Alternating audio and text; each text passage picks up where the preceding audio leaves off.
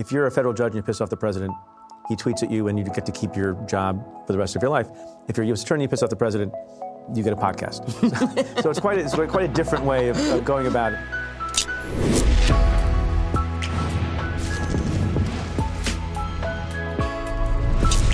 Hey, and welcome. This is The Ben Shapiro Show Sunday Special. I'm super excited to welcome to the show former U.S. Attorney for the Southern District of New York, host of Stay Tuned with Preet, and the author of his new book, Doing Justice, Preet Bharara. Preet, thanks so much for stopping by, dude. Thanks for having me. I really appreciate it. The book you call me dude? I call a lot of people dude. Okay, all right. Don't take it personally. I am. Well, good. I didn't want to misgender you or anything right at the top. All right. Don't start all right off the bat. It's like he's into that stuff. So the book is Doing Justice, A Prosecutor's Thoughts on Crime, Punishment, and the Rule of Law. And it really is first rate. For folks who only know you on the right from the big blow up with President Trump firing you or resigning you from the Southern District of New York. What's been your career path to get to now being a podcast star? So it's not the ordinary career. It's not the ordinary career path. But just one thing off the bat. Thanks for having me on. Thanks for mentioning the book. I don't know if you appreciate this because we move in different circles. But my book came out the same day your book did, and I was very excited when the New York Times bestseller. Like everyone loves the New York Times when it comes to the bestseller list, right? Whether you think it's fake news or not, or failing or not. And I was very excited to tell my family when it first came out, and I got first dibs at seeing it. This book debuted at number 4 on the nonfiction bestseller list. And I told my boys, and they saw the list, and they're like, great, but Ben Shapiro beat you, and you debuted at number 1. I know you're probably modest and don't want to have me remind people, but it did. And so I just want you to know I've hated you ever since. Oh, well, I appreciate... Screw you, Ben. You know, I appreciate you mentioning that, and that does give me a surge of warmth in my heart. Why don't you tell me about how you got into the podcasting space? So I spent my whole life as a lawyer and wanted to be a lawyer, from fairly early on. Stereotypically, my family, Indian-American immigrant family, my dad was a doctor, was a pediatrician. He was born in India. I was born in India. I'm an immigrant myself. And the dream for him, like it may be in a lot of immigrant families from that part of the world, not to overly stereotype, but was for his kids to become doctors. It was me and my brother, and I was not so good in chemistry. I was not so good in other sciences. Not bad in biology, but my path was towards the law because I thought that would be the best way to make a contribution. And then the kind of law I wanted to practice after being in private practice for 6 years was to be a prosecutor because I thought it's the best use of whatever skill set I had as a lawyer to do good and to protect the community. And uniquely, I think, among sets of lawyers, and I have great respect for lots of different kinds of practices that people engage in, or even when they leave the law. But unlike a lot of lawyers, you don't have to make an argument you don't agree with. You don't have to take a position that you think is not just. Your job every day is to either bring a case if you think it's appropriate to do so, and if you don't think it is, then you don't do that. I had an interim period of time where I worked on the Senate Judiciary Committee from about 2005 to 2009. Then I became the U.S. Attorney. And then, as you have alluded to, the election went away. A lot of people didn't think it was going to happen. President Trump got elected, and I assumed I was going to be out of a job at some point through a normal transition process. And then I wasn't, because through Senator Schumer, he asked me and then asked to meet with me personally at Trump Tower on the 26th floor, personally asked me to stay on for whatever reason we can talk about or not talk about.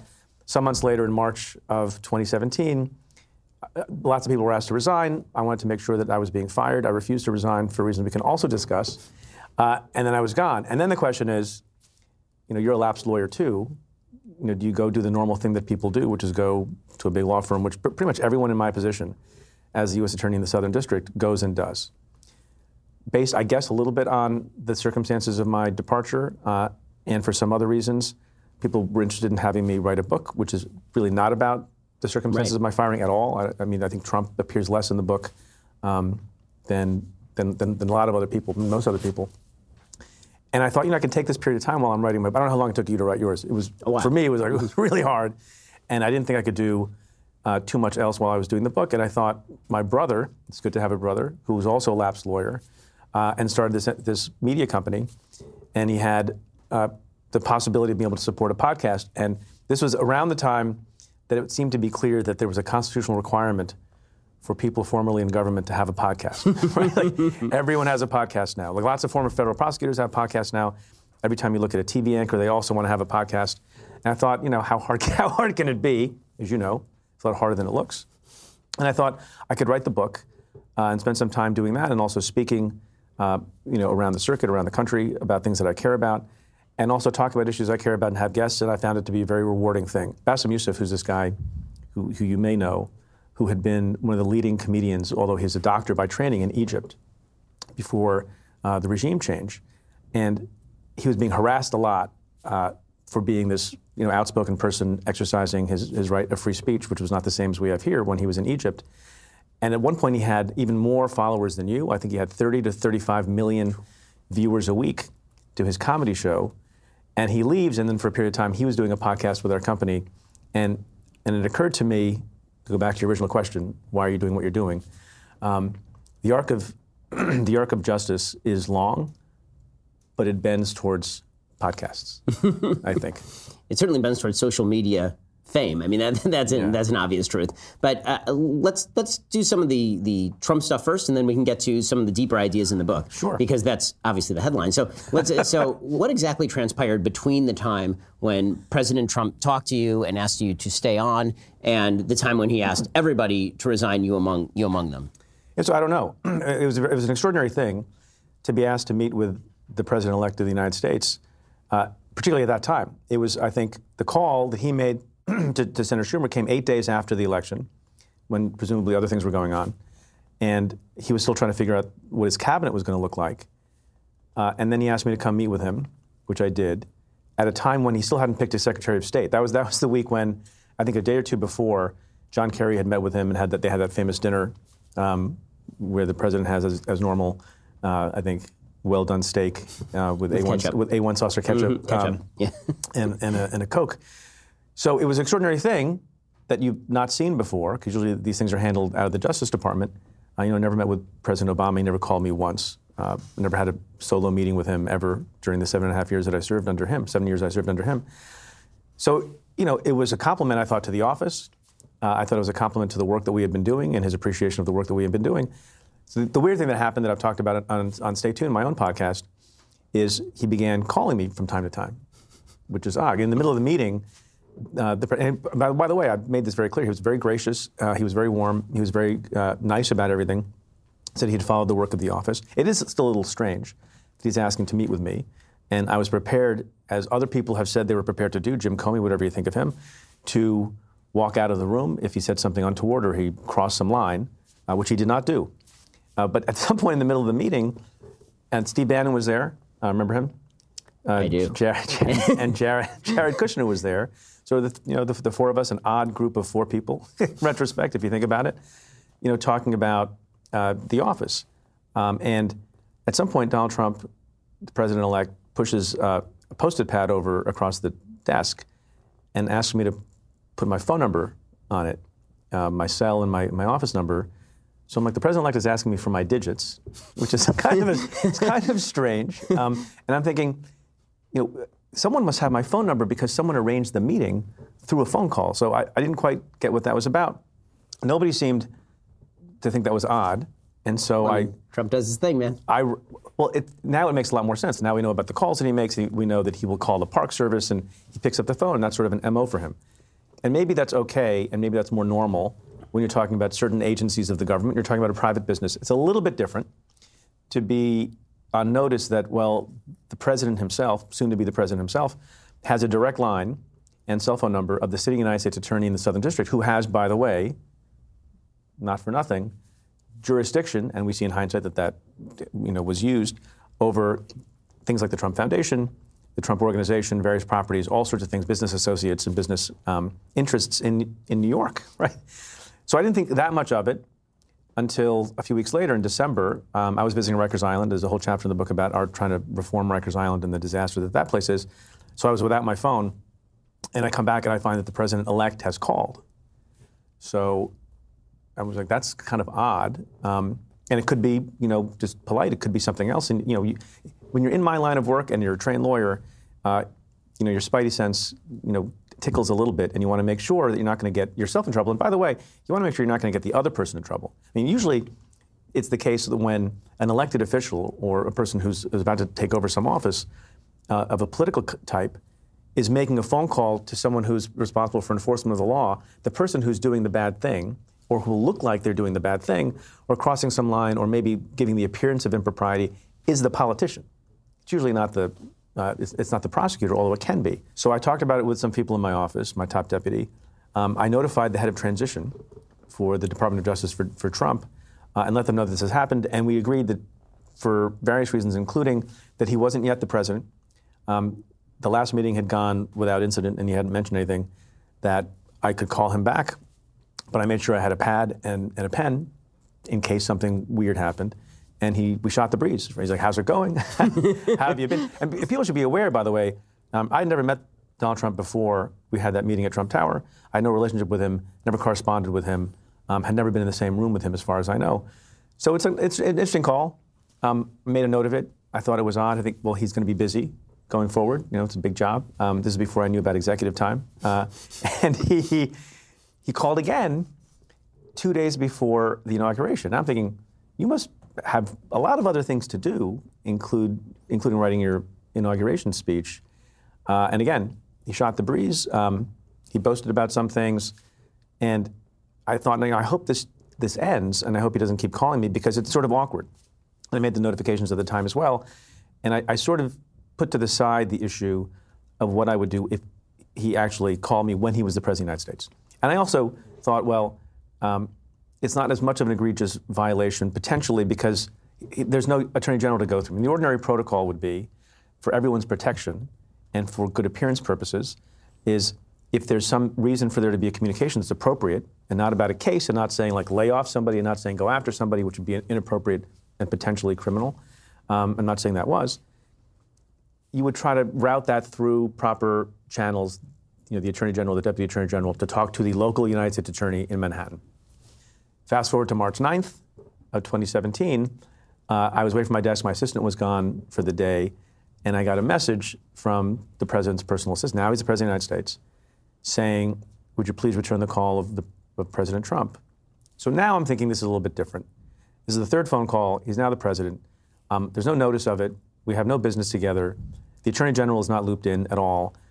There have been all sorts of reasons to be concerned, from an appearance perspective, of what it would look like if you have somebody who a lot of people thought should be investigated for various things, having direct, off the record, behind the scenes, unprecedented conversations with the United States Attorney with jurisdiction in those places. So I paused. And I know it may seem odd to a lot of people, and I've had these arguments with folks, so it takes a little bit of length of time to explain. Ostensibly, he's your boss. You serve at the will of the President of the United States. He's the only reason why you've continued on for another term in your job. He asked you. He calls you. You call him back. It's the height of rudeness and obnoxiousness not to call him back. And I appreciate all this. And I wasn't trying to be rude, and I wasn't trying to be disrespectful. But you have to consider a couple of things. One, I had a worry that I think has been borne out, at least from my perspective. Not everyone of your viewers and listeners will agree with this, that he does not tell the truth about interactions he's had with people. It turns out, I was never in the Situation Room with him. I'm not Omarosa, but it turns out, like, everyone who's had an interaction with Donald Trump, including his closest allies, like his personal lawyer and staff members, take some precaution and want to make sure that they create their own record of an interaction with the president. So I had that concern going on. I had the concern going on, even if it's an innocuous conversation for 5 or 10 minutes, and it later came out that the sitting president was talking to the local United States attorney with jurisdiction over various things. At the same time, the people were filing their emoluments clause, civil suit, and calling for investigation of other things, whether they have merit or not. If it later came out that Preet Bharara and Donald Trump were having these side conversations that are really not usual or typical at all, and there was no documentation of what the conversations were about, how is that going to look? Not just for me, how's it going to look for the president? It's not going to look very good. So we consulted with protocols and thought, well, in the absence of knowing what it's about, probably we shouldn't. I shouldn't speak to him. And what also is lost on a lot of folks who just say, you're a fired, disgruntled guy, and you're obnoxious and rude not to return the call to the president. I called Jeff Sessions' office before I made a final decision, and he wasn't there. And I talked to his chief of staff, Jody Hunt, and I had a frank conversation with Jody Hunt. It was very clear to me that no one else at the Justice Department, no one in the Justice Department knew that the president was calling me or why he was calling me. And that's also weird and should, for a normal person, raise red flags. And he agreed with me that not knowing what's going on, again, for the protection of the president and the White House, probably best to say, unless you know what it's about, unless it can be arranged through proper channels, and when Jeff Sessions is back in town, it's the wise thing not to talk directly to the president. And the other thing that's hanging over all of this, which people maybe forget, when they say, well, the president doesn't know protocols and he's just being the kind of guy he is, he does. And you know how you know he knows about protocols and why it's damaging and potentially disastrous for politicians and law enforcement people to talk offline when there's a pending case? Because he campaigned on that issue again and again and again at rally after rally after rally, ringing in my ears when he kept making the point that Loretta Lynch, sitting on an airplane on the tarmac at an airport, got a surprise visit from then former President Bill Clinton, whose wife, Hillary Clinton, was under investigation by the same Justice Department that Loretta Lynch was leading. And you know what? The earth exploded, rhetorically and otherwise, when they had their meeting and Donald Trump said, and a lot of people agree with this, it's not a completely unfair point. I think he overstated it a lot. And I believe in the integrity of Loretta Lynch. And I believe they would not have had an untoward conversation about the investigation. Donald Trump went to rally after rally after rally saying about a private offline conversation between Loretta Lynch and Bill Clinton. Obviously, that must have been a thing about Hillary Clinton. Obviously, that's a corrupt conversation, although no record exists of that conversation. And I'm thinking to myself, now the president is calling me, it's not quite the same situation, but it's pretty parallel. And I thought, you know what, for everyone's sake, don't return the call, even though I knew at a minimum that it was going to piss him off because he'd think it highly rude. And then 22 hours later, the phone call came in from the acting deputy attorney general asking me to resign and saying that he had been asked to call all of the holdover Obama U.S. attorneys and asking them to resign. So I said something that maybe seems, I've gone on some length. You can interpose a question anytime you want. I said, not trying to sound obnoxious, but I'm like, are you sure that applies to me? Because I had that whole thing at Trump Tower, and he shook my hand and he said, can you stay another term? And to my understanding, nothing has changed. No circumstances have changed. Now, maybe the call was about that. I have no idea.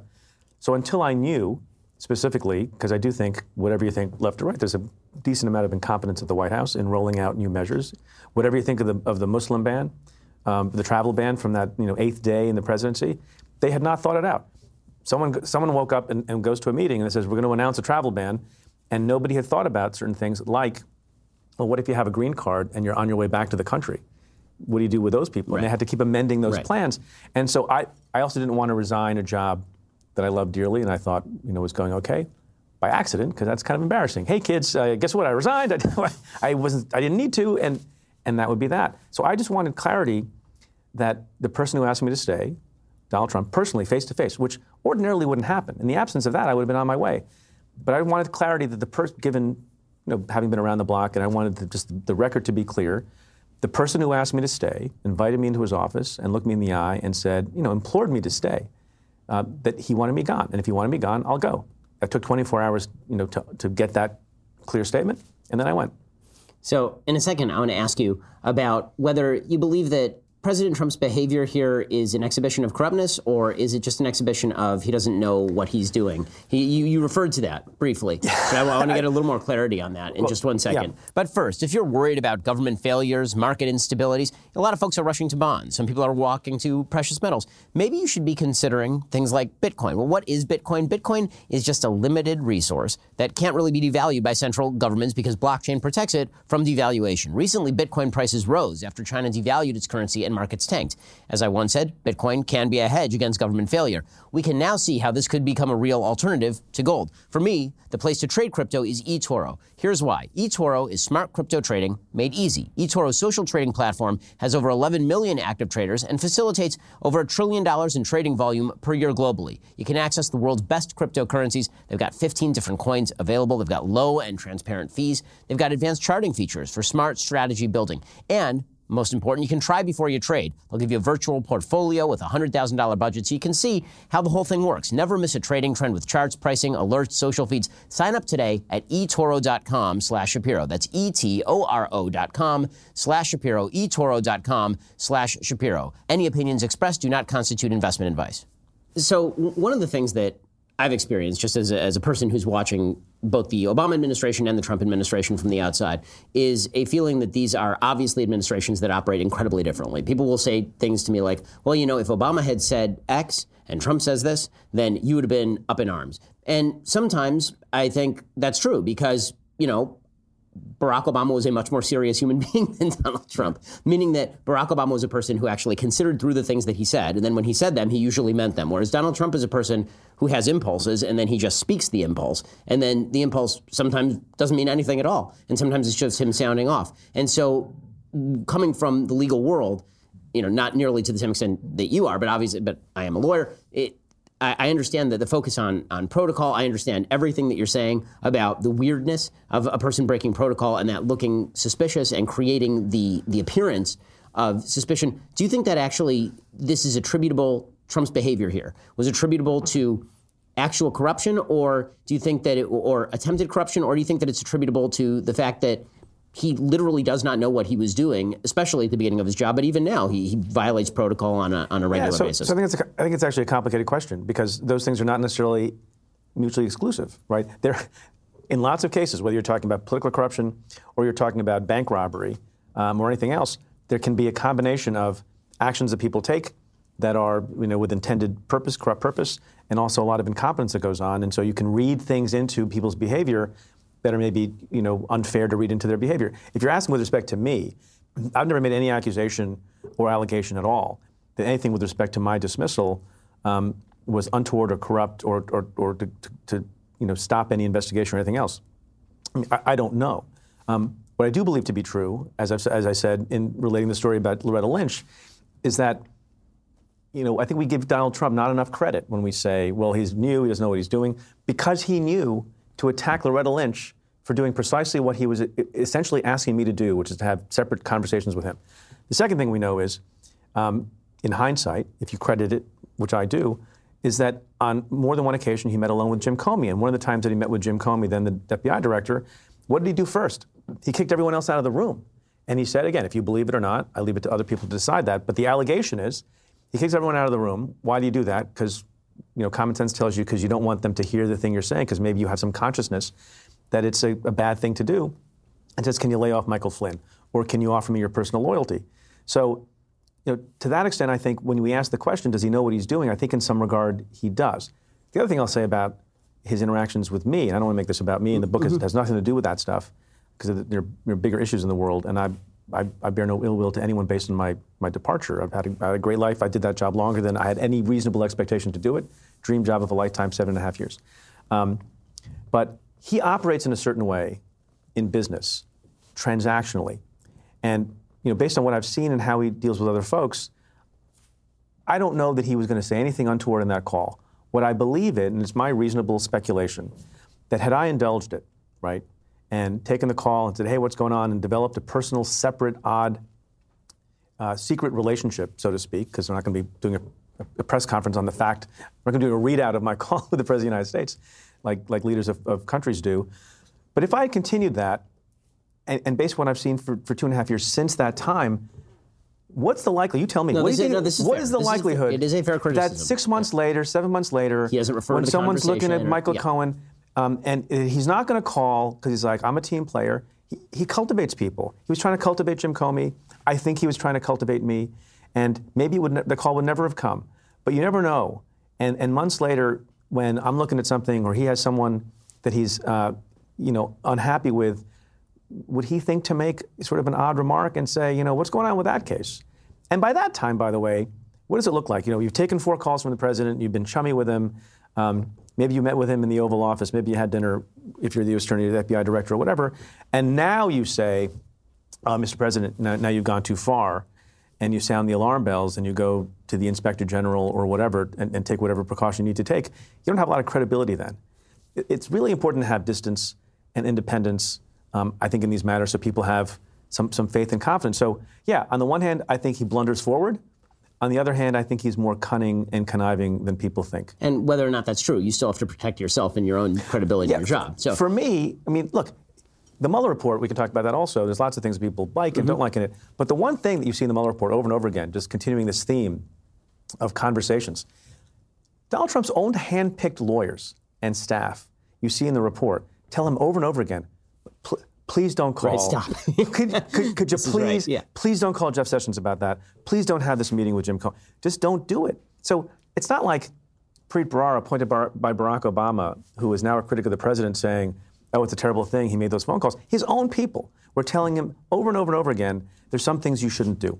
So this raises a slightly different question, but I think more but institutionally related, and that is, what should the relationship be like between the president and the DOJ generally? So there's been a lot of criticism of, for example, Bill Barr and his relationship with the president, particularly in the aftermath of the Mueller report.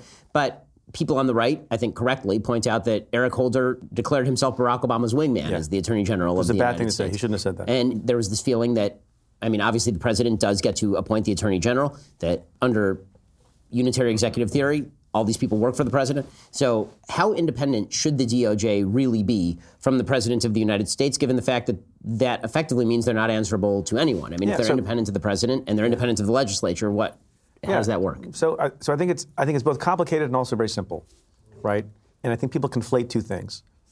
You have all these agencies in the government, and they're supposed to put forward the policy and the priorities of the president. That is the president's right, and he chooses the heads of those agencies with advice and consent. You know, the Senate has to approve, so it's not, you know, you can't do end runs like he's trying to do with vacancies. The Senate has to be involved. So he doesn't get his full unadulterated choice for every position in government, but he gets a lot of deference, and every president has. The problem is that the Justice Department doesn't have just a policy function.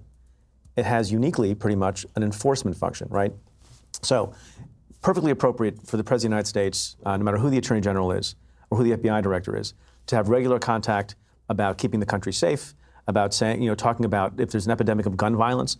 Hey, Mr. Attorney General, you know, what's going on with this? Are we expending enough resources? Should we go to the Capitol Hill and ask for more money? Should we be adopting different legislation? There's a lot of back and forth between subdivisions of the Department of Justice and the White House to talk about what laws they can both get together and support to make sure that we're being protected against outside threats, you know, national security, protecting the homeland.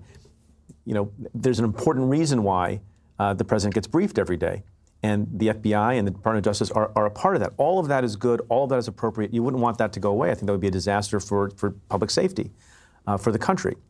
On the other hand, what you cannot have and what you should not have is not just from a president. No senator, no governor, no mayor, no president should ever be able to pick up the phone and, with the weight of that office, direct, you know, I'm going to make the U.S. attorney for a moment. U.S. Attorney Ben Shapiro, hey, I want you to prosecute that guy named X because I don't like him. I mean, I'll just make it a more extreme example. Everyone, I think, understands that if the president calls up and says, go prosecute that person, which, you know, you see echoes of that, that's bad. Or to be inquiring as to the timing of cases because it might help them for political reasons. Or to say to lay off somebody. Listen, can you see your way clear like you did with Michael Flynn, which whether or not that's an indictable offense of obstruction, I don't know anybody who thinks that's okay and that's a good thing to do, and certainly puts him in a bad light. So there's a separation between sort of policy and resources and overall, you know, rowing in the same direction. If a president decides that he thinks that his Department of Justice should be, I think, you know, more aggressive on opioid enforcement, great. If the President of the United States says, hey, you know what, there's an actor in Hollywood that I don't like very much, you know, think about whether or not you can do a raid on that person's house. He's, you know, he's driving me crazy. You know, can you go raid Alec Baldwin's house? You know, we want to increase drug enforcement. That guy looks like he's on drugs when he's on SNL. I'm making all this up. You know, please no letters. Go raid his home.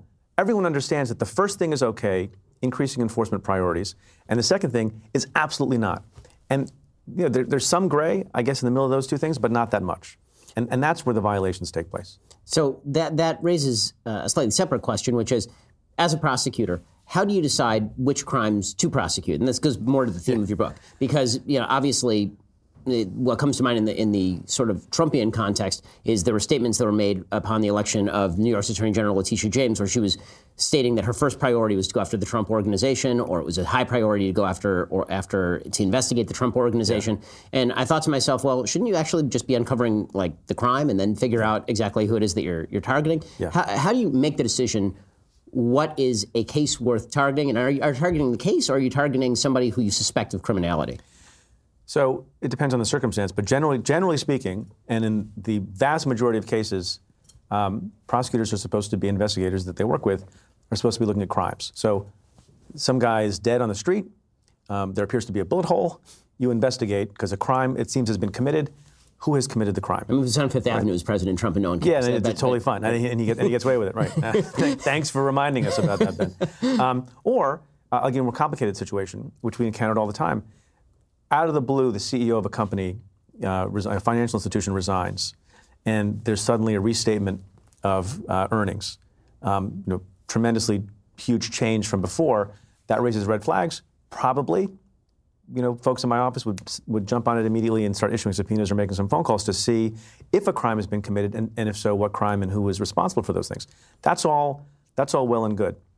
There's a and so when people say you should be targeting the crime, not a person, that is generally correct. But there's an area where that's actually not fully true, that people I think respect and appreciate and would support, and that is with organized crime.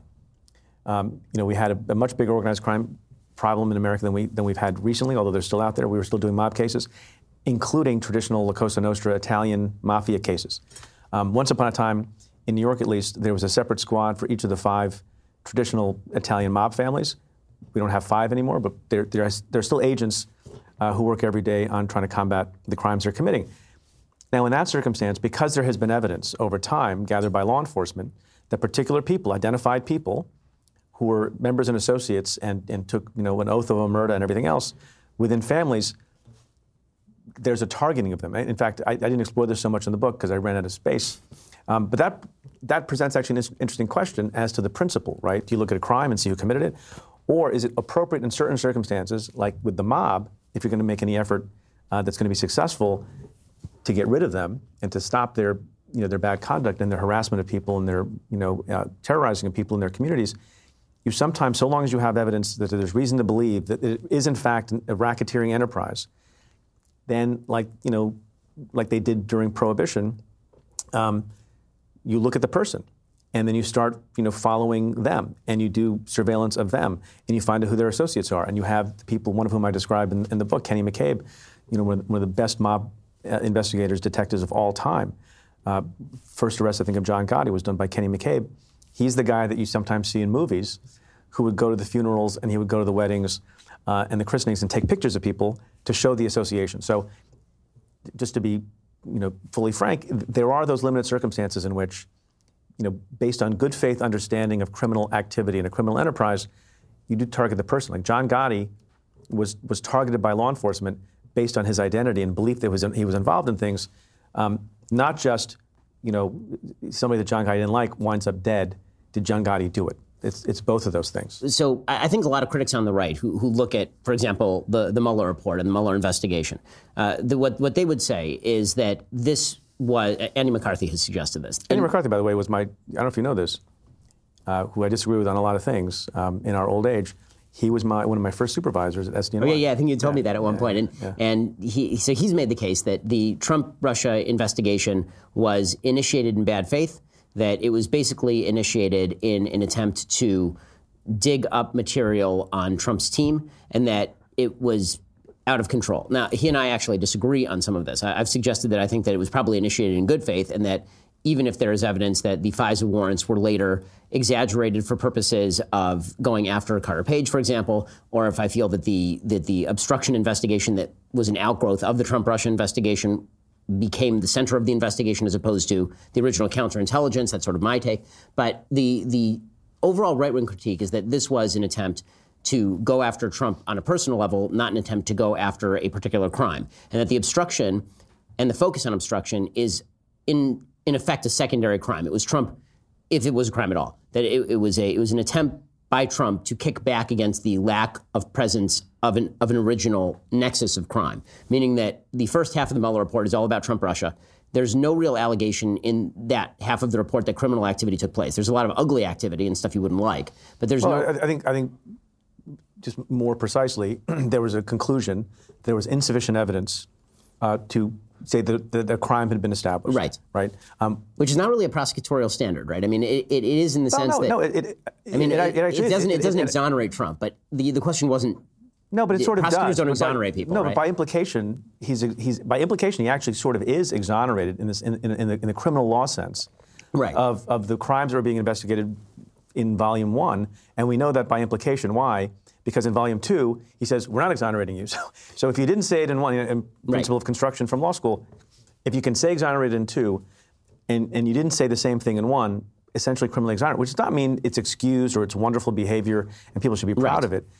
With respect to your question about the origins, I tend to agree with you. I think it was done in good faith because it doesn't make a lot of sense to me that people who I think you don't have any great reason to suspect their motives would be going after the president for the sole reason of going after the president. And we have, I think, an Inspector General report and others that are looking at the origins of the investigation. So I want to prejudge that, and we can talk about that again when that comes out. So I don't know that holds a lot of water. What do you make of the final outcome of the Mueller report? But I will say, just further to your point, Bob Mueller himself, I don't think anybody has any basis to say that he was in it to sort of somehow destroy or demolish Trump. And I say that for a few reasons. One, it's not the character of the person that I've known pretty well for a long time.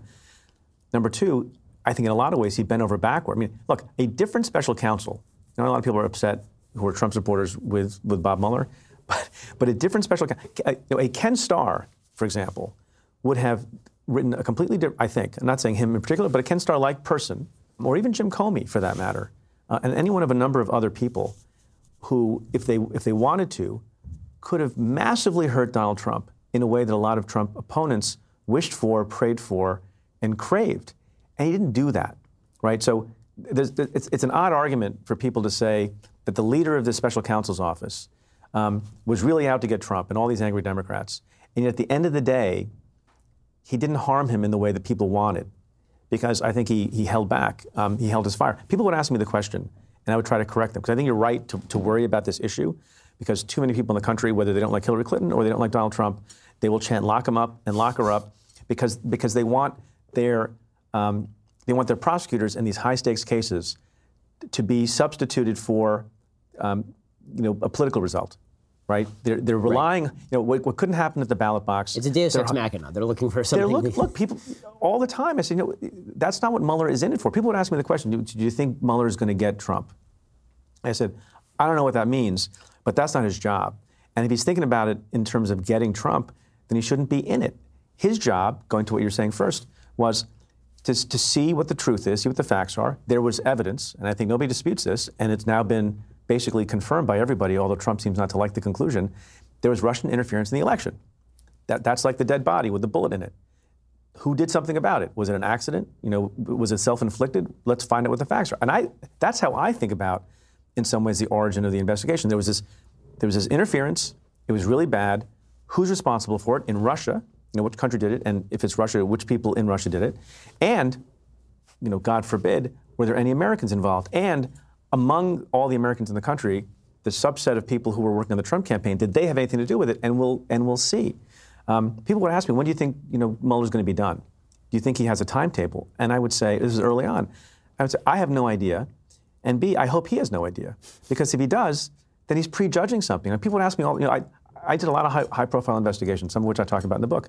Nothing on the scale of investigating, a presidential candidate like Hillary Clinton or Donald Trump. But my office investigated the mayor of the city of New York, Democrat, the governor of the state of New York, Democrat, the speaker of the New York State Assembly, Democrat, and the Senate Majority Leader in New York, Republican. Right? We went after everybody, prosecuted more Democrats than Republicans over my tenure. Two of them got indicted and went to prison, and two of them didn't. And in all of those circumstances, the job is not to go after somebody. The job is to see what the evidence shows and then follow the facts where they may lead. And that's it. And people would ask me all the time, when are you going to be done? When are you going to be done? And they would predict that there was going to be an indictment or not. And you don't know. And as I recite in the book, I have many sections on just the whole sort of exciting business of investigating something. And there are times in investigations, including one we did of the Speaker of the New York State Assembly, Sheldon Silver, where early in the investigation, my team would come across some great evidence. They would come and they would talk about this evidence, and it would sort of make us think that the likelihood of charging this long time, essentially, ultimately we were able to prove, corrupt party boss, Democratic Party boss in New York, the likelihood of charging him was growing. And then you would realize, I think we overstated the value of that evidence because we talked to some other people, and this is the process of coming to any conclusion about anything at all. And I presume that the Mueller team did something like this. And then later, some other evidence doesn't seem that important. And then it grows in value because you finally find a witness to corroborate what that person is saying. And ultimately, you sometimes build a case, you sometimes don't. But you never prejudge. And I don't have a basis for thinking, notwithstanding some evidence to the contrary, the bulk of evidence, I think, suggests that it began in good faith and it continued in good faith. And what do you make of the second half of the report? Because that's where, obviously, all of the fire has been focused, is on the obstruction half of the report. And I will say that I do agree with the critique that it's very bizarre to release a full 200-page report about all the things that somebody does wrong, explicitly acknowledging from the very beginning that you have no capacity to recommend indictment or not. It's almost a parallel situation when James Comey came out and proceeded to read Hillary Clinton the Riot Act and then explain why he wasn't prosecuting. Well, he got fired for that. Remember, that's the reason Jim Comey got fired, because he didn't treat Hillary Clinton well. Right, purportedly, yes, of course. Yes, of course, because Donald Trump was deeply affected. It's very confusing. My head starts spinning sometimes. Yeah, exactly. But there were some of us who were critical of Comey at the time for saying, like, you don't get to spell out all the reasons why you think somebody did all this bad stuff and then say, and we're not prosecuting, because you're not prosecuting. Yeah. Like, the prosecutor's job is to either prosecute or not prosecute. So that I talk about at some length in the book, this principle that you have a binary choice as a prosecutor. As an ordinary prosecutor, you have a binary choice. You charge, you don't charge. And you can judge the actions of the prosecutor and the law enforcement investigative agency, NYPD, FBI, DEA, whatever, when they bring a case. And then the Ben Shapiros of the world and the Preet Bhararas of the world can, in their leisurely way, pick at it. Because there's a public document, there's a public proceeding, there is a judge, there's an adversary. You know, under the Constitution, you're required to provide counsel if the defendant can't afford it.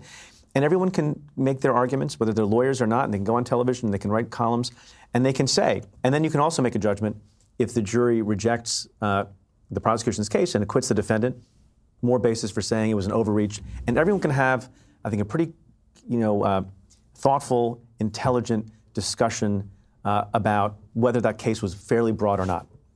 The problem is sometimes you don't bring the case. And in circumstances where you don't bring the case, but everyone knew you were looking at the case, like happened with some high-profile people in my state that we were looking at, then there are a lot of questions because you can't judge it in the same way. And because the prosecutor's hands are tied and their lips should be sealed, right, you haven't seen the grand jury material. So there's a person... money has been paid or a hotel has been built, and people think, well, how did that person get favored treatment if it's a public corruption case? Or in other cases that are very fraught these days, there's a cop, he shoots turns out to be an unarmed young African-American kid, and how could that happen? A crime must have been committed. Why did you not charge? And then what creeps into the minds of ordinary good-faith citizens is, was there something at play here? Was it politics? Was it incompetence? Was it racism? Was it because Trump wanted this or Trump wanted that? And then you worry about those cases. But the problem for the prosecutor is when you decide to decline, not bring a case, there is an impulse. And clearly Jim Comey, who I once upon a time worked for, and I have respect for, and I think he tells the truth, even though he's made mistakes. He was on the horns of a dilemma, not the way he describes a dilemma, but it was, in his mind, for good faith reasons, Hillary Clinton should not have been charged, based on how other similarly situated people have been treated under that particular statute over time. And I get this, because I had the same, trust me, I've gotten a lot of criticism for cases that I brought and for cases that I didn't bring. And he thought to himself, look, if people just understand that I'm a good faith actor here, and the FBI, which I love and adore and appreciate and respect, revere even, they didn't do anything wrong. Like, what bothered him, I think, and it's bothered me many times in cases that I have had to oversee, I don't want them to think that this was political. I don't want them to think they didn't do it by the book. So I'm going to say all this stuff and be fair, be open about it.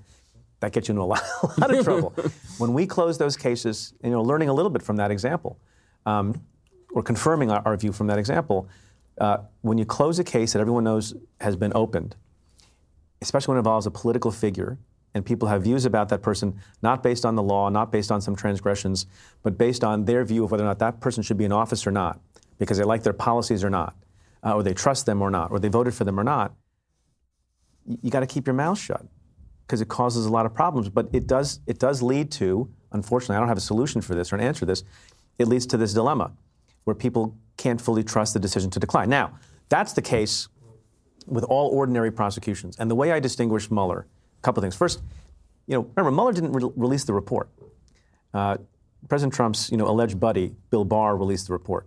Bill Barr could have come up with some reason, because he doesn't seem to mind criticism too much, even though there was a full report that was written by Bob Mueller to Bill Barr. Remember, we've gone so far in this whole process that people have forgotten that one of the original worries that a lot of people had was, is any of the report going to become public? Is all of it going to become public?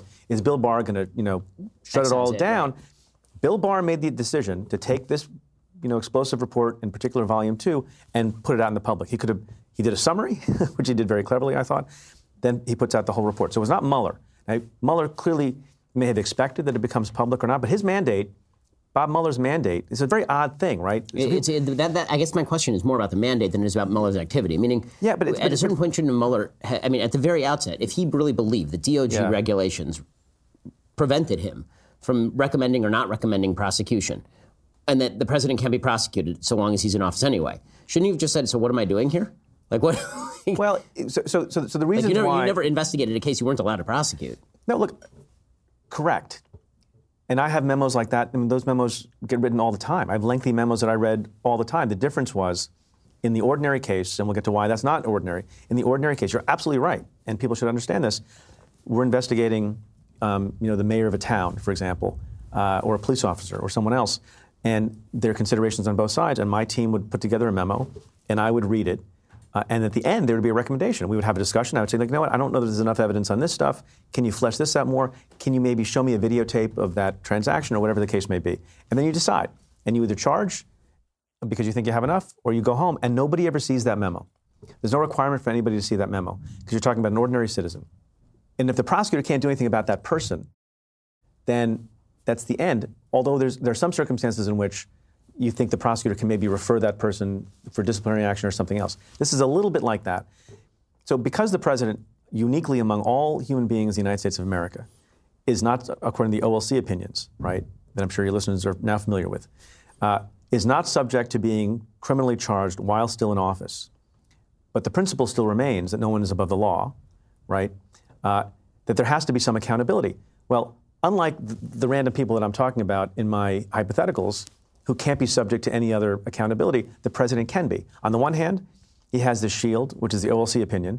On the other hand, he has to face the sword of potential impeachment. And so that's why a lot of people, myself included, although I think the language is more abstruse than it needed to be, in Volume 2, Bob Mueller seemed to be saying, although he doesn't say it forthrightly, and this is, I agree with you on the weirdness of it, and it's totally bizarre on this score. But if he had written it differently, and if he had said, I think we maybe have less of a debate. He said, look, we cannot charge the president for these reasons, because the OLC has found that to be unconstitutional to charge a sitting president. However, and he alludes to this, but he doesn't say it quite this way. However, we have uncovered serious misconduct. We have uncovered all sorts of the things that happened with respect to obstruction. We cannot say that a crime has not been committed. We cannot exonerate the president. There is another body. It's called Congress. No, it's pretty clear that's what he was doing. Yeah, it was a roadmap for possible impeachment. But I guess just going back to your original question, which is a good one and a fair one, if he had said those things explicitly, would you still have the same argument that he should have shut down on day one because what the hell is he doing? Yes, because... Again, he's in the executive branch, meaning the Congress does have its own investigative tools, and having the DOJ under the unitary executive theory presiding over you have Trump who's presiding over the DOJ. Having the DOJ investigate the president on behalf of Congress is a very weird situation. Usually the DOJ is investigating on behalf of the DOJ. It's not investigating on behalf of the legislative body with its own separate and unique capacity to investigate. And if you want to investigate President Trump for a crime he commits while in office, well, again, he's subject to impeachment. That's what Congress is for. And if you want to wait until afterward, then you can prosecute him afterward for any investigation. Yeah, but it didn't. I understand the point. But the problem is, this was not a discrete thing about whether or not Donald Trump shot someone on Fifth Avenue, and there are no other actors, no other participants, and you could make... In that circumstance, I think you have a more valid point, right? They're like, well, what the hell are we going to do here? Because we can't charge the president. We're not going to do this as a proxy for Congress or someone else. And I kind of get that. Because at the outset, the only thing we're going to uncover is culpability on the part of the president or not. And that's it. And it's a contained universe, right? This was not that. This was the farthest thing from a contained universe. There's millions of things they're looking at. There's lots and lots of people, both on the Russia side and on the obstruction side. There's lots of people who might have been implicated. There's lots of people who have been charged. And in the course of doing this investigation, not of the president, I think it's not the right way to look at it, in the course of doing this very broad, I think, appropriate investigation that began, I believe, in good faith, about interference in our election, and looking at all sorts of people, including Roger Stone and everyone else, and in the course of looking at all this stuff, which we write about in Volume 1 and in Volume 2, some of the stuff relates to the president. And it would be kind of an awkward thing to close your eyes to what the president was doing while you're trying to, tell the story and figure out all the things that are going on. And then secondly, once you have all this information and you've gained all this evidence, to write a report that you're supposed to give to the attorney general talking about everybody except the president on the basis that at the end of the day, you can't charge the president. You know what I mean? Like, all these things are so intertwined inextricably that I get your point, but it would be an awkward thing to do in practice. So in a second, I want to ask you about your record as a prosecutor. I want to talk about your actual book. All right. But first, let's talk about all of your data. Your data may be exposed. You may not even know that your data is exposed. I didn't know my data was exposed until somebody hacked my credit card and proceeded to buy NFL tickets. Well, that's why I started using ExpressVPN. ExpressVPN is an app I use to stay secure online. Why should you care about encrypting your data? Well, it's often easy for a hacker to bypass Wi-Fi security and steal your information by exploiting flaws like crack. That's crack with a K in case you want to Google it. It's hard to know whether your device or network is vulnerable, and if you ever use Wi-Fi or a hotel or a shopping mall, you're sending data over an open network, meaning no encryption at all. The best way to ensure that all of your data is encrypted and can't be read by hackers is to use ExpressVPN. All you need to do is download the ExpressVPN app on your computer or smartphone. Tap one button to secure 100% of your network data, and then just use the internet the way you normally would. ExpressVPN is incredibly reliable. It's the fastest VPN service I've tried. They're also rated the world's #1 VPN provider by review sites like TechRadar and CNET. There's a reason I use ExpressVPN. I want to be protected. So if you want the best in online security and privacy protection, head on over to expressvpn.com/Ben for 3 extra months free with a 1-year package. Again, that's expressvpn.com/Ben to get started. Okay, so let's talk about your actual record as a prosecutor. So you were an incredibly famous, high-powered prosecutor. There's rumors that the Paul Giamatti character in Billions is based on you. Do you know if that's true, by the way? What? There's a very fine Indian-American actor, Paul Giamatti, for a lot of reasons, both professional and personal, I don't think there's a lot of resemblance between Paul Giamatti and if you've watched the show, people, you're more honest than Paul Giamatti is in the show. My home life is different from his home life. Very, very, very different. But you were obviously very high-powered, and you brought a lot of high-profile cases. A lot of those high-profile cases, the one put you on the cover of Time magazine was an insider trading case. What was your theory of prosecuting insider trading? How much evidence did you feel that you required in order to prosecute an insider trading case? And also, generally, people have tremendous suspicion of Wall Street. How prominent is insider trading? I mean, if you watch Billions, it's they're going poisoning chickens. But right. So today, I don't keep so many tabs. I think it's gone down, at least a certain kind of insider trading.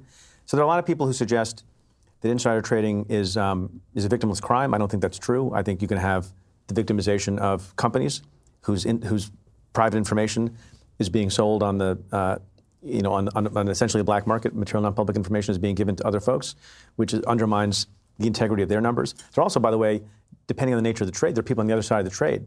You're making the trade based on inside information that the merger is going to happen or the merger is not going to happen.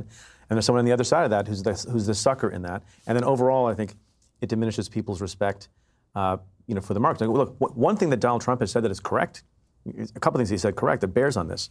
There is a swamp. I just don't think he's draining it. And a lot of the system, in a lot of ways, is rigged. And a little bit, I was surprised at how much attention was brought to bear on the insider trading cases. I've always said, they're not the most important cases we did. Nobody died, but they were important. And I think part of the reason people paid a lot of attention to them is people get very upset, and it resonates with them when they see people of privilege and wealth, which a lot of these people were, if not all of these people. There was a billionaire named Roger Rutten, had $1 billion. Do you have $1 billion? I do not. Close. Unfortunately. Not yet. With this empire, you don't... One day. I mean, if you can advise me behind the scenes on how to conduct this insider trading of which you speak, then one day. But you can just claim you have billions. That works too. And then just say your tax returns are under audit. So I provide that template. Perfect. So I'm a billionaire. I provide that template. But there's a person with $1 billion, and he's still cheating to make, a few extra $1 million. And that makes people really angry. With respect to what kinds of proof you need, to the extent people have said that it's sort of murky and the rules are unclear. In the criminal system, I think it's very important to make sure that your cases are clear. That you have clear proof of intent. You have clear proof of the trades that you're saying were illicitly done, and that you have essentially smoking gun proof of those things. And there are a lot of insider trading cases that couldn't be brought. I mean, in the build up to some of these cases we were bringing, because word got out that things were going on for reasons that are not good. Without reading the complaints and without reading the indictment, some people thought, well, you're sort of overreaching. Preet Bharara's U.S. Attorney's Office is going too far, and they're going after the gray area. I don't think if you look at any of the cases we brought, and we brought scores and scores of cases, it was often really clear common sense evidence, right? Because remember, and this is sort of parallel to some of the things we've been talking about with the Mueller investigation and arguments made on behalf of the president. You see a dead body in the street, bullet in the heart, and if you can quickly rule out that the person didn't, die by suicide, then it's almost certainly a homicide, unless it's self-defense. But you pretty much ruled everything out. So you know a crime has been committed, because you're not supposed to shoot people on the street. But lots and lots of criminal activity consists of acts that are by themselves completely lawful. Not only completely lawful, but part of the obligation of the actor. So, for example, it is part of the obligation of a sitting legislator to vote. It is part of the business plan, and perfectly legitimate capitalist business plan, for a hedge fund to trade, to buy a stock, to sell a stock, to go long, to go short. All those things are legitimate. The thing that makes those cases hard to prove without some smoking gun proof of intent, what's in the head, is that they can say, look, we had this research. There were good faith reasons why we bought this stock. So it's actually an incredibly hard case to make unless you sometimes have an insider. I'll give you an example of a case. And people would say, how do you know, a version of the question you just asked me, how do you know when you have enough to bring a case? And one I talk about in the book, we had a guy who, in the wake of this big Wall Street Journal article that broke on a Friday evening, where the reporter in that story said that the U.S. Attorney's Office and the FBI together were bringing massive insider trading cases in the future, a guy who had been engaging in insider trading, Don Longell decided that he was going to take the flash drive on which he had inside information and smash it to pieces and get rid of it. We had no idea that that happened, and would never had any idea that that happened, except for the fact that later, as I describe in the book, there was another guy who was his best man who decided to flip when approached by an FBI agent who was leading these investigations. And when that guy flipped, months later, he went to the apartment of the person who destroyed the evidence wearing a wire. And the other person trusted him, shouldn't have, and basically got him to confess that on the night the Wall Street Journal article came out, he took his flash drive, he bashed it to pieces with pliers, he walked out of his apartment at, I think, midnight or 1 o'clock in the morning in New York City, found multiple garbage trucks who were in the streets, and deposited the remains of various bits of the flash drive in those garbage trucks. We indicted that guy. And we were able to secure a guilty plea from him because of this other. So that's the kind of evidence, not always so clear, in the absence of having a wiretap, in the absence of having something, more direct, you need stuff like that. And we also, by the way, wasn't my idea, people before my time pioneered the idea of doing wiretap, using the tool of the wiretap to do insider trading investigations as well. That gives you the kind of evidence you need too. And is it really all that common? Because if you watch it was pretty common. I said it was rampant at the time and got a lot of attention. I can't remember the exact number. I think we brought over 100 cases. And I thought we were only touching the tip of the iceberg. So I think there had not been a lot of enforcement. I think there was a generation of insider trading enforcement under Rudy Giuliani, many, many years earlier. And then there was this that, again, began before I got there. But then we continued and expanded our investigations and prosecutions. Yeah, well, look, it's common sense. When people are around the opportunity to engage in that kind of conduct, right, they're privy to inside information. There's not a lot of policing of the conveyance of that inside information, and people don't think there's been enforcement actions either by the SEC or by prosecutors' offices. They engage in the behavior because there's no punishment. And so I like to think, that enforcement, especially when you're talking about people who are privileged and smart and can do a legitimate cost-benefit analysis, it brings the conduct down. On sort of a policy level as a prosecutor, what do you do when the law is just a law you don't like? You saw this with President Obama in DACA, for example, just saying, I don't want to prosecute illegal immigration crimes for dreamers. There are a lot of libertarians out there who are looking at insider trading laws, as you suggest, and they're saying, okay, well, now you just have freer flow of information to the market. The market now prices in a bunch of information that was going to get priced in anyway. It was just priced in sooner. So let's say that you are a prosecutor, you don't like that law. What do you think the obligation is to prosecute violations of laws that you find foolhardy? So I don't think that's up to individual sort of line prosecutors to make as a general matter. You should not go into that job unless you have a generalized comfort with enforcing the laws, within proper discretion and with respect to what justice requires. And I have a whole chapter on this also, right? That does not mean that with respect to every case and every law and every statute, no matter how broadly written and how unenforced up to that time, that means you do everything possible that a prosecutor is capable of doing legitimately. And I say, and I think this is true, if every prosecutor did everything they could possibly do and throw the book at everyone they could possibly do it at and had infinite resources, we'd be living in a hellscape. And lots of people would be... You think mass incarceration is a problem now. It'd be multiple times worse. So you have to pick and choose. So I'm one of the few commentators in America who doesn't actually think mass incarceration is a giant problem. So okay. Well, for another day, perhaps. Yeah, exactly. And I'm a prosecutor and I do. But I had the luxury being in the federal system where we had a lot of resources and we could pick and choose our cases and we could decide what our priorities were. In some ways, we had more resources than your average DA's office. In some ways, we had less. We had the resources of the FBI. But, we didn't have as many people as, for example, the Manhattan DA's office. There were more assistant district attorneys in the city of New York by far than there were assistant U.S. attorneys in the federal system. And we tried to pick off the big fish. So you decide to pursue what you think is in the interest of justice based on the resources you have and the threats to the public. So, for example, on the issue of organized crime, we talked about that. As enforcement actions started to yield some success and the mafia problem began to become a little bit less and fewer bodies were turning up in the Hudson River, you could reduce resources. You could have fewer people working dedicated to that. And I was one of the people who was dedicated to that when I was a line prosecutor back in the early 2000s. So you can reduce that assignment. You can reduce that at the FBI. The thing that was coming up at the time that I became the U.S. attorney was cybercrime. Not that many people were expert in it. Not that many people knew how to prosecute it. Not that many people had, I think, the technological expertise. And the amount of resources that were expended on that. And by the way, those laws have been on the books for a long time. It's just that you've started to see much greater bad actions by nation states, by Lulzec and these other, the hacktivists, as they call them, and other people are just trying to make a buck by stealing money out of your bank account from a laptop in Latvia. So you decide how you're going to balance your resources. You got the mob problem. You've got a cyber, epidemic going on around the world.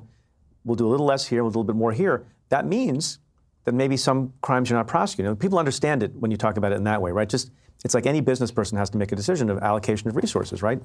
It's a market-based analysis. I'll give you another area that's less easy to sort of understand. It's more controversial because it goes to the immigration debate. So I don't think of it as you can just sort of forget about a law because you don't like the law. You have to think about, given the resources you have, should you be expending time and energy in a particular way? So there's lots of debate about the border and the separation of children from their parents, which I think is a terrible thing and doesn't have to be done that way. These laws have been on the books for a long time. People keep talking about there's a law 1325 and there's a law 18 U.S.C. 1326. One is about illegal entry. Right. You come across the border. You're not a criminal. You've never been in the country before. Should you be thrown in jail? Should you prosecute that? And there's a debate among the Democrats, which a little bit is an idle debate, I will say, on whether or not you should repeal 1325 and should that be dealt with civilly or not. And then you have subsections of 1326, which is the most relevant to our practice. You have a provision that says if you have been in the United States and you're undocumented, and you committed a crime, a felony, aggravated felony, and then you have been prosecuted for it, and then you were deported, and then you now come back into the country, you can be prosecuted for that. Now, when you're deciding in New York City, where you have Wall Street crime, and you have terrorism, which is a huge priority, and you have cybercrime, and you have the mob, and you have political corruption, all those things, and you have only 165 assistant U.S. attorneys, how much energy are you going to expend prosecuting a human who literally did nothing other than come across the border and expend the resources of the government, expend the resources of the Bureau of Prisons, as opposed to just kicking them back out of the country? How do you pick and choose among that category of person who's violating either the weakest section of the statute versus the strongest? And before I got there, this is under Republican administration, The policy decision was made just in terms of proper exercise of resources and exercise of discretion that we would prioritize the prosecution of people who were in the country who had already been kicked out after committing a crime. And we don't have the time, in the same way, but and that might be controversial to some people, and they might say, well, you don't like the law or you don't like the immigration policy. It's really a common sense application of principles of resources to the problem. Nobody thinks twice if you say, and a lot of offices had this threshold, so you prosecute credit card fraud. And often it's the Secret Service, sometimes it's the FBI. And they would say, well, you know, depending on how much credit card fraud or bank fraud was at issue, we'll take the case. Nobody's taking the $340 bank fraud case. It's not because you don't like that law. It's not because you think that's not worthwhile. It's not because you don't feel bad for that victim, because maybe the person doesn't have a lot of money. $340 is a lot for them. But every agent I put, because it's the same amount of investigation often, I put an agent and an AUSA and a paralegal and a secretary on the $340 credit card fraud or bank fraud case. How many $1 million cases, because there's plenty of $1 million cases, I can't do. So in some ways, I think we over-politicize because everyone is so into politics and about, you know, Trump and not Trump and about immigration and the border and everything else. I think we should allow local prosecutors, U.S. attorneys or otherwise, to exercise, as long as it's in good faith and it's based on reason and rationality, which I think we both like, to decide, are we going to spend our time going after turnstile jumpers? Or are we going to spend our time going after, you know, domestic violence, if you're a DA, for example, or in my office's case, going after people who just, their only potential crime is that they're in the country and they shouldn't be, and they have no record. Because there's an opportunity cost. And people forget that when you make decisions like this, there's always an opportunity cost. Like there is an opportunity cost, separate and apart from, I think, you know, the violation of decent standards and all of that, there's also, to speak in market terms again, an opportunity cost at the border. If you're having people spend all their time prosecuting those kinds of cases because you believe in a zero tolerance policy. So in 1 second, I have one final question for Preet Bharara. That question is President Trump himself a threat to the rule of law? But if you want to hear his answer, you have to be a Daily Wire subscriber. We asked a sexy question, so you go subscribe. Go subscribe at dailywire.com. Click subscribe and watch the rest of our conversation there. I really appreciate you stopping Thanks by. For it really has me, been sir. A pleasure. And congratulations on the book. It's Thank called so Doing much. Justice, folks. You should go pick it up. And listen so to my podcast, too. Oh, of course. Stay tuned with Preet Bharara. Right. Go check that out. Thank you, sir.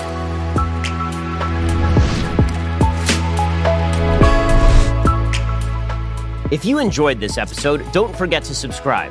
And if you want to help spread the word, please give us a 5-star review and tell your friends to subscribe.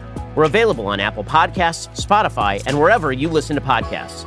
Also, be sure to check out the other Daily Wire podcasts, including The Matt Walsh Show, The Andrew Klavan Show, The Michael Knowles Show, and my show, The Ben Shapiro Show. Thanks for listening. The Ben Shapiro Show Sunday Special is directed by Mathis Glover and produced by Jonathan Hay. Executive producer, Jeremy Boring. Associate producer, Colton Haas. Our guests are booked by Caitlin Maynard. Post-production is supervised by Alex Zingaro. Editing by Donovan Fowler. Audio is mixed by Mike Coromina. Hair and makeup is by Jesua Olvera. Title graphics by Cynthia Angulo. The Ben Shapiro Show Sunday Special is a Daily Wire production. Copyright Daily Wire 2019.